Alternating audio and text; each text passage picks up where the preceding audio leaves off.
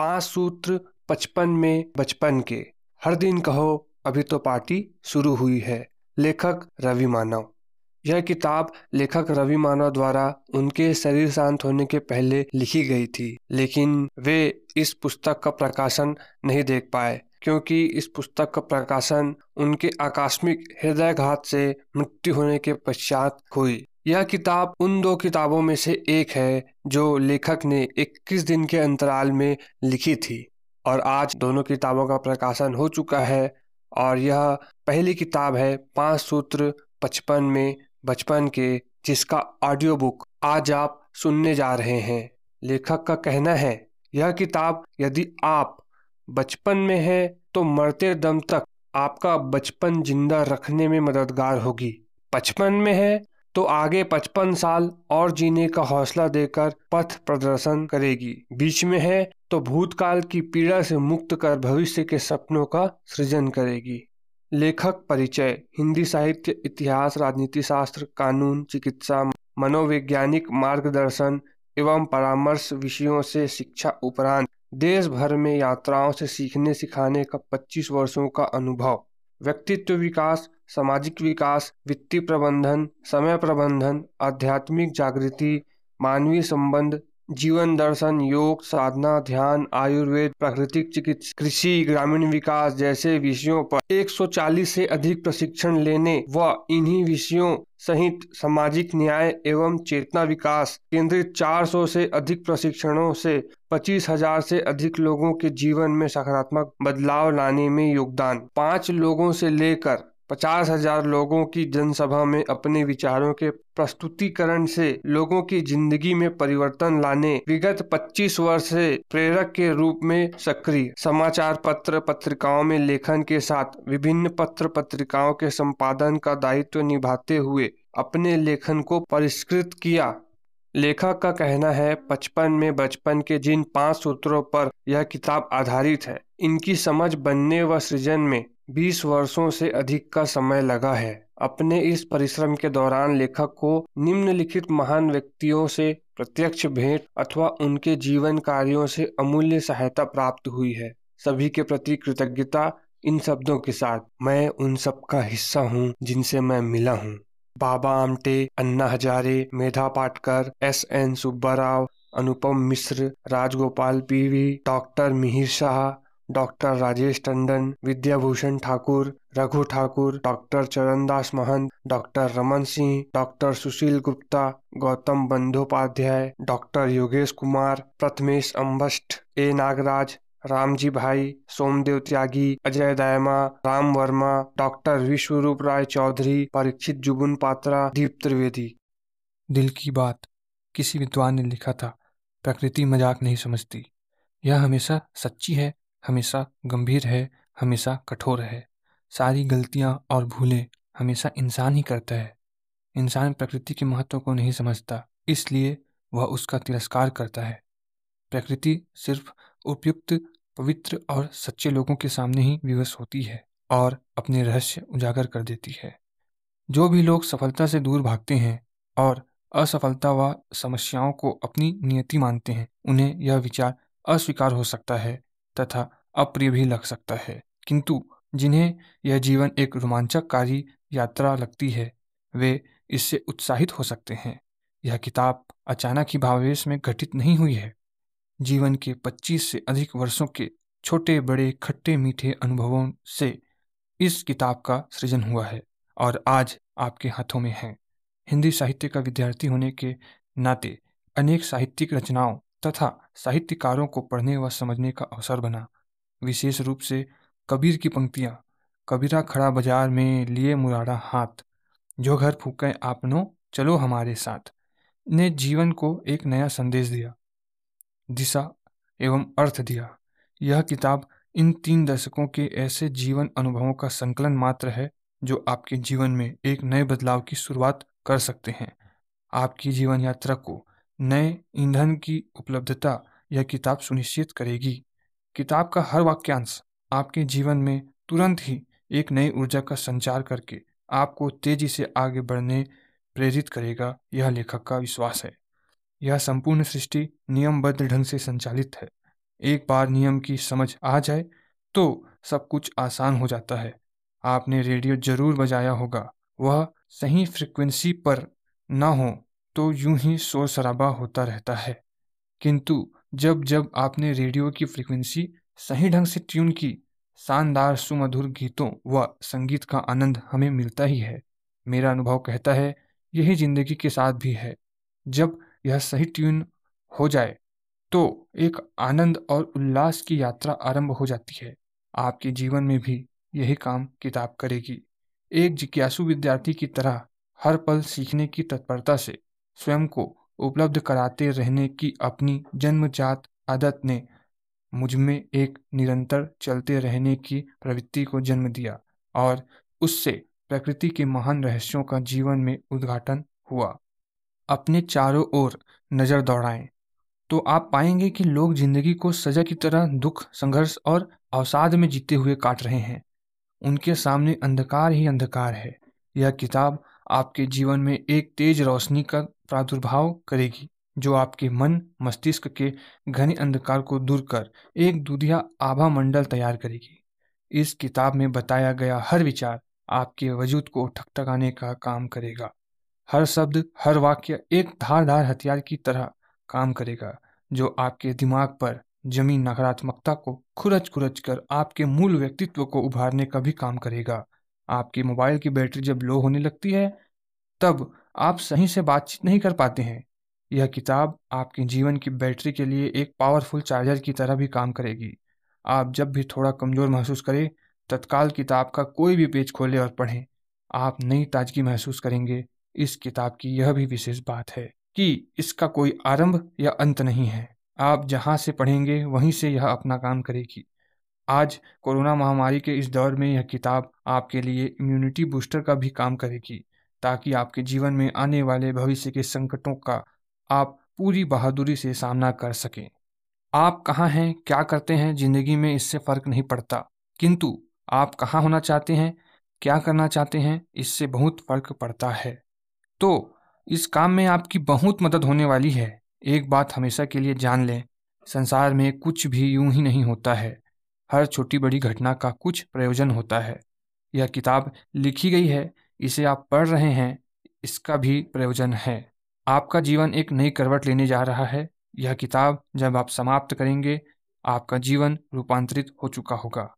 आपके पास जीवन को देखने और समझने की एक नई सोच व नज़रिया होगा, जो आपकी आगे के जीवन यात्रा को नया आयाम देगा। आप पाएँगे कि सचमुच ज़िंदगी एक सुहाना सफ़र है। जिसका हर पल मज़ा लेते रहना ही आपका जीवन लक्ष्य है। आप हर दिन यही कहेंगे, अभी तो पार्टी शुरू हुई है। हाँ एक और बात बता दूँ, यह किताब एक बार पढ़कर रख देने के लिए नहीं लिखी गई है।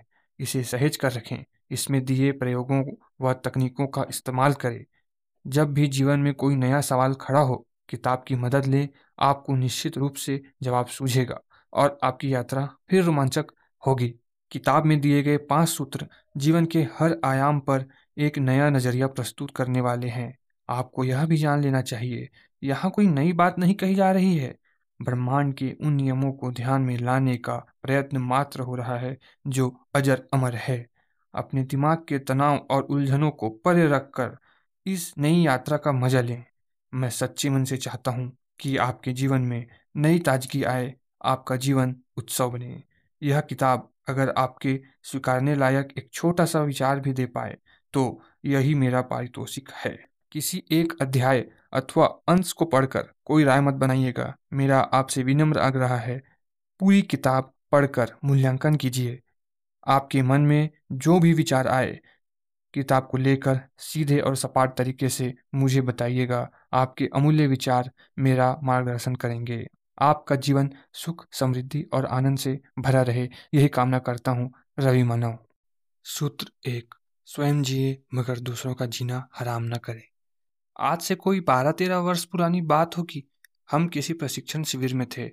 जैसा कि अक्सर होता है, कुछ पुराने संगी साथी मिले तो देर रात की महफिल जम जाना स्वाभाविक है।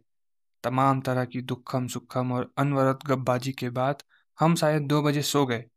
अभी कोई सुबह के चार बजे होंगे और एक भारी भरकम आवाज़ ने हमें जगा दिया। कोई बुज़ुर्ग सज्जन थे, जो खूब तेज आवाज़ में गायत्री मंत्र व अन्य मंत्रों का जाप करते हुए तमाम तरह के दिशा निर्देश जारी कर रहे थे।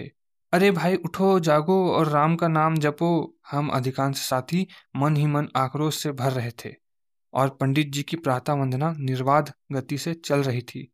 अंततः असहनीय परिस्थिति बन गई और मैंने उठकर पंडित जी पर तेज हमला बातों से कर दिया। फिर क्या, उस हाल में सोए अधिकांश साथी उन पर टूट पड़े और उनकी भजन भक्ति पर रोक लगाई। इस घटना का ज़िक्र इसलिए कि आपके जीवन में भी ज़रूर ऐसा कोई हादसा हुआ होगा। जब आप हमारी तरह पीड़ित हुए होंगे या फिर आपने भी पंडित जी की तरह तरुणाई पर अपने उसूलों का कहर ढाया होगा। किताब के पहले सूत्र में हम विस्तार से समझने का प्रयास करेंगे कि हम कैसे इस तरह के हादसों को अपने जीवन में घटने से टाल सकते हैं और बचपन में भी बचपन का आनंद ले सकते हैं? अपने जीवन में अनुशासित और नियमबद्ध रहना निश्चित रूप से प्रशंसा के योग्य है। किंतु आपके नियम किसी और के जीवन में संकट पैदा ना करें, यह भी ध्यान रखना हमारा ही तो काम है। इस संसार में अनेक तरह के लोगों से हमारा सामना होता है। हर मानव पूरी तन्मयता से अपना जीवन जीने तत्पर ही रहता है। खास तौर से रहन सहन, खान पान और दिनचर्या को लेकर सबके अपने अपने उसूल और सिद्धांत हैं। हर एक को अपनी ज़िंदगी पूरी आज़ादी से जीने का प्रकृति प्रदत्त अधिकार है। तो भलाई इसी में है यार कि हम औरों का जीना हराम न करें। हमें यह नहीं पता कि हमारे दिमाग में कितने तरह का कचरा भरा हुआ है। इसे साफ़ करने की आवश्यकता है। ज़िंदगी इतनी जटिल भी नहीं है भाया कि हमेशा तनाव में ही रहें। कभी कभी अपने आप से भी संवाद करें, चूहलबाजी करें। हमने स्कूल के दिनों से ही खूब पढ़ा। शास्त्रों ने भी सिखाया कि बड़ों का मान रखे, मगर साला ये कहीं नहीं बताया जाता कि बड़ों का मान रखने से पहले छोटों का मन रखने की भी ज़रूरत है। हम हमेशा दूसरों से लेने में बड़े तत्पर होते हैं तो कभी देने का भी आनंद लें। आप खूब सपने देखे, अच्छी बात है। किंतु दूसरों के सपने का भी सम्मान करें। ज़िंदगी की आपाधापी से समय निकालकर मन पर भी काम करें। शब्दों की महिमा को समझें और शब्दों के सही चयन से अपना व्यक्तित्व निखारें। आगे के पन्नों पर हम और विस्तार से बात करेंगे और इस सूत्र को जानेंगे, जिससे कि हम अपने जीवन में बचपन की अल्हड़ता और उत्सव धर्मिता को फिर से पैदा कर सकें या उसे बरकरार रख सकें। दिमाग के कचरे की सफ़ाई मेरी तो किस्मत ही खराब है। ये दुनिया बड़ी जालिम है, किसी पर भरोसा नहीं करना है। दुनिया में सभी लोग झूठ बोलते हैं, पैसे पेड़ पर नहीं उगते हैं। जितनी लंबी चादर है, उतने ही पाँव पसारना चाहिए। ऐसे अनगिनत विचार हैं, जिन्हें हम अपना ज्ञान या बौद्धिक पूंजी मानकर जी रहे हैं। इस तरह के आधारहीन और वाहियात मान्यताएँ हमें मिलती कहाँ से हैं? घर, परिवार, स्कूल और समाज ने ही तो हमें दिया है ऐसे महान विचारों को। मैं आपको राज की बात बताता हूँ। इन विचारों का अचार भी नहीं डलता है। ये आपको सिर्फ़ तनाव और एंजाइटी ही देने वाले हैं। ऐसे ही नकारात्मक विचार हमारे दिमाग में बरसों से जमा कचरा है। एक स्वच्छता अभियान अपने दिमाग के लिए भी चलाए जाने की सख्त आवश्यकता है। हम हर दिवाली पूरे घर की सफ़ाई करते हैं। अपने बाइक या कार के इंजन की सफ़ाई भी समय समय पर करते ही हैं। तो कभी सोचा है आपने? हमारा दिमाग, यानी मस्तिष्क भी तो इंजन ही है। इसकी सफ़ाई कब करेंगे? यह कोई जटिल काम नहीं है। बस हमें छोटा सा काम करना है। माने हुए को जान ले, जाने हुए को मान ले। क्या मतलब इसका? हम अब तक जिन बातों को मानते आ रहे हैं, उन्हें जरा जाँच ले और जिन्हें जान गए हैं, उन्हें मान ले। आप पाएँगे आपका दिमाग जरा खाली हुआ है और अनावश्यक बोझ हट गया है। किसी शहर में एक मछुआरा रहता था। एक दिन वह भोर में ही समुद्र किनारे मछली पकड़ने गया। रेत पर चल रहा था। अचानक पैरों से कोई चीज़ टकराई तो देखा, वह पत्थरों से भरा थैला था। वह थैला उठाकर समुद्र के करीब आकर बैठ गया। बैठे बैठे यूँ ही थैले से एक पत्थर निकाल कर समुद्र में फेंक दिया। भोर की शांति में उभरी छपाक की आवाज़ मछुआरे को बड़ी मधुर लगी और मछुआरा लगातार पत्थर फेंकने लगा और आवाज़ का आनंद लेने लगा। इसी तरह से अंतिम पत्थर उसके हाथ में था। वह फेंक नहीं जा रहा था कि सूर्योदय हो गया। सूर्य की रक्तिम आभा में मछुआरा यह देख चौंक गया कि वह जो समुद्र में पत्थर फेंकने जा रहा था, वह पत्थर नहीं, बल्कि हीरा है। वो मछुआरा तो फिर भी भाग्यशाली था जो आखिरी हीरा समुद्र में फेंकने से पहले सूर्योदय हो गया। आपके जीवन में यह सूर्योदय कब होगा? आप भी तो अपने जीवन के समय रूपी हीरो को पत्थर समझकर व्यर्थ फेंके जा रहे हैं। जीवन का अपना सौंदर्य है। इसे महसूस करने के लिए दिमाग को तैयार करें। मानव के जीवन की संपूर्ण यात्रा सुख के अनुभव के लिए ही है। संसार की प्रत्येक इकाई हमारे सुख के लिए ही है। तभी इस गौरव की अनुभूति भी हम कर रहे हैं। अपने दिमाग से नकारात्मक बातों को निकालने पर फोकस करके काम करें। जीवन का हर क्षण, हर पल आनंद और उल्लास की एक मात्रा है। इस मर्म को समझकर नए जीवन का आगाज़ करें, जहाँ प्रेम और स्नेह का झरना प्रस्फुटित हो, जिसकी शीतलता में हम अपने दिमाग में सकारात्मकता का उदय करें। फिर उम्र हमारे लिए एक संख्या से ज़्यादा कुछ नहीं होगी। हम बचपन के होकर भी अगले पचपन की सुखद यात्रा की शानदार योजना तैयार कर सकेंगे। बड़ों के मान के साथ, छोटों का मन। चलो बेटा, अंकल को जय करो। देखो बेटा, हमेशा बड़ों का सम्मान करना चाहिए। बड़ों के सामने ऊँची आवाज़ में बात नहीं करते। बड़ों के काम व बातचीत में दखल नहीं देना चाहिए। इस तरह के संवाद हमने अपने घर, परिवार, स्कूल हर जगह सुने ही होंगे। और यही सब सुन सुनकर अपने जीवन को जिया है। बड़ों की मान सम्मान की रक्षा के लिए बड़े बड़े शास्त्र और सिद्धांत हमारे सामने हर जगह, हर समय उपलब्ध ही है। कभी हमारा ध्यान जाता है कि हम छोटों के मन की भी सोचें, जितना बड़ों का आशीर्वाद असरकारक है, उससे कहीं ज़्यादा असरकारक छोटों की दुआएँ होती हैं।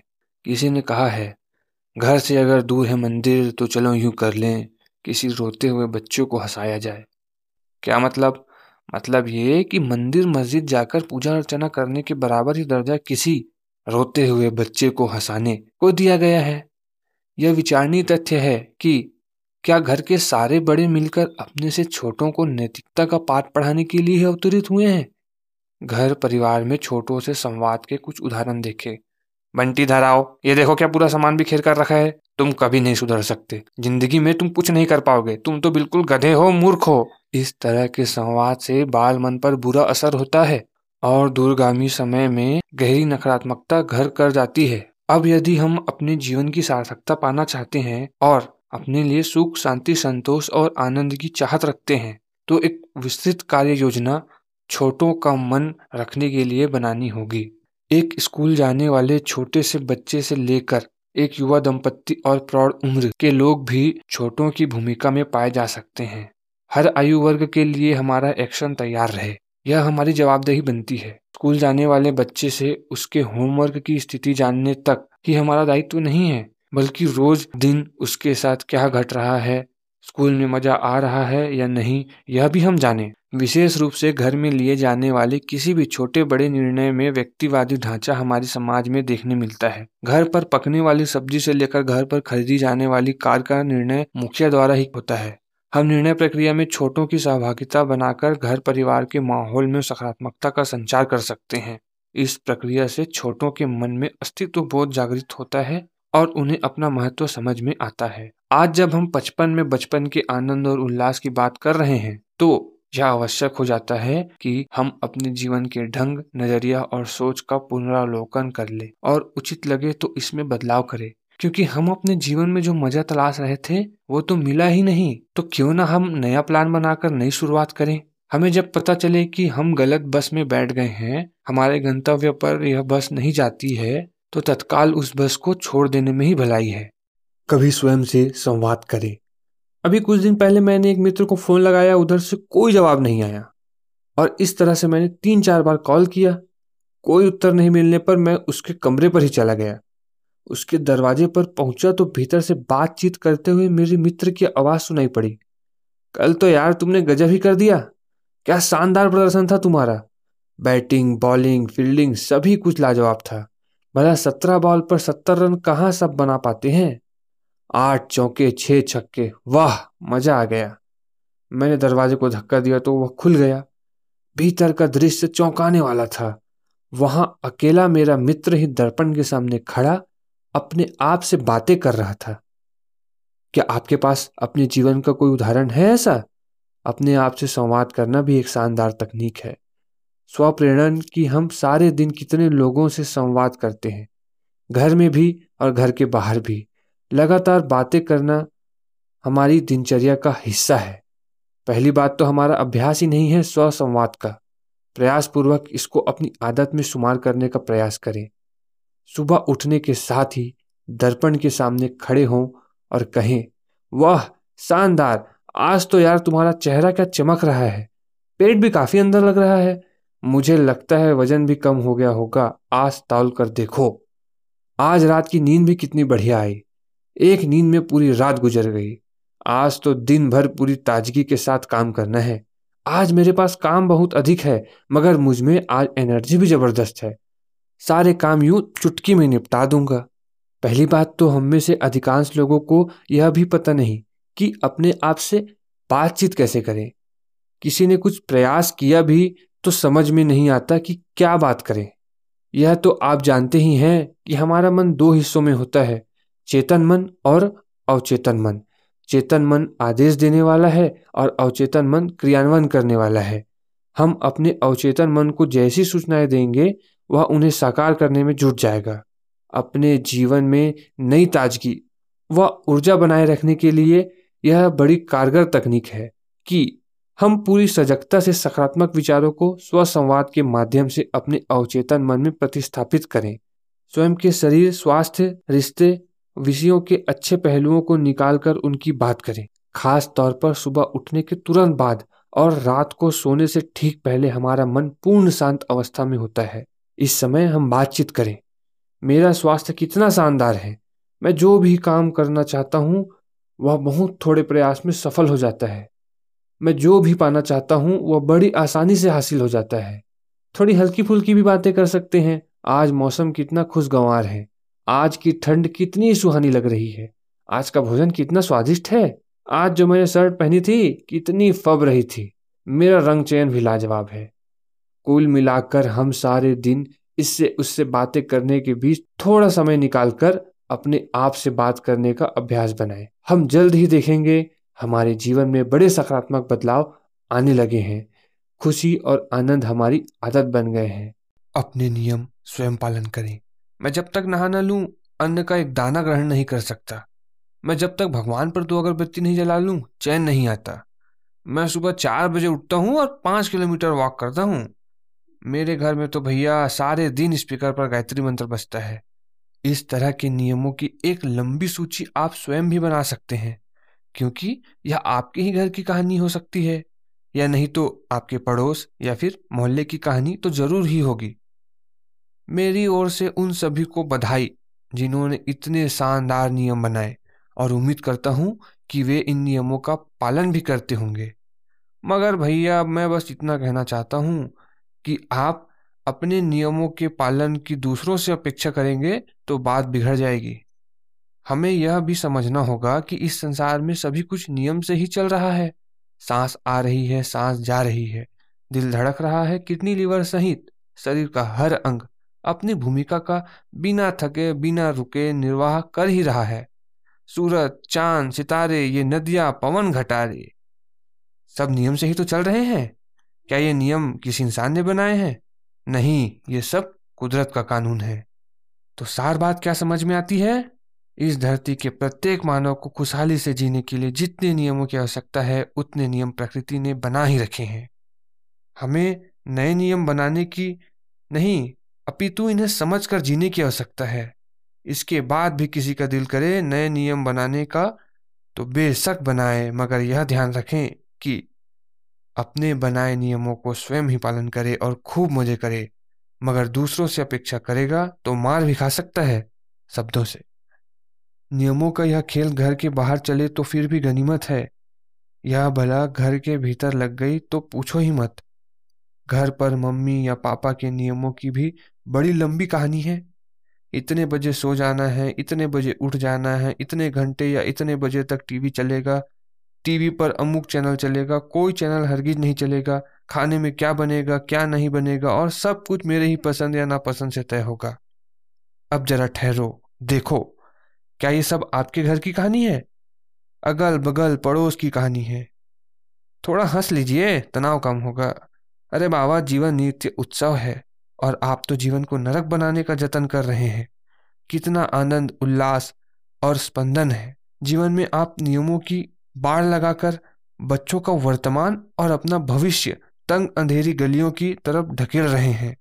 आगे की पीढ़ी आगे है। इस बात को जितनी जल्दी स्वीकार करोगे, मज़े में रहोगे। पोस्ट कार्ड से संदेश भेजने वाले हम लोग व्हाट्सएप कॉलिंग वाली पीढ़ी को कुछ भला सिखा सकते हैं? तो अब एक ही काम बचता है। कि अगर आप बचपन वाले हैं तो फ़ौरन इस किताब को बचपन वाली पीढ़ी को पढ़ने के लिए देने का हौसला करो। आपके प्रति उनके मन में श्रद्धा जागेगी। और यदि आप बचपन वाली श्रेणी में हैं तो पूरी हिम्मत जुटाकर यह किताब मम्मी पापा को पढ़ने दे दो। हो सकता है उन्हें जागृति मिले और आगे की ज़िंदगी में उन्हें भी उत्सव का आनंद मिले। स्कूल, कॉलेज ने हमें जितना सिखाया, पढ़ाया, वह जीने के लिए शायद पूरा नहीं पड़ता इसलिए हमें यहाँ वहाँ से नए विचारों को जानने समझने की आवश्यकता है।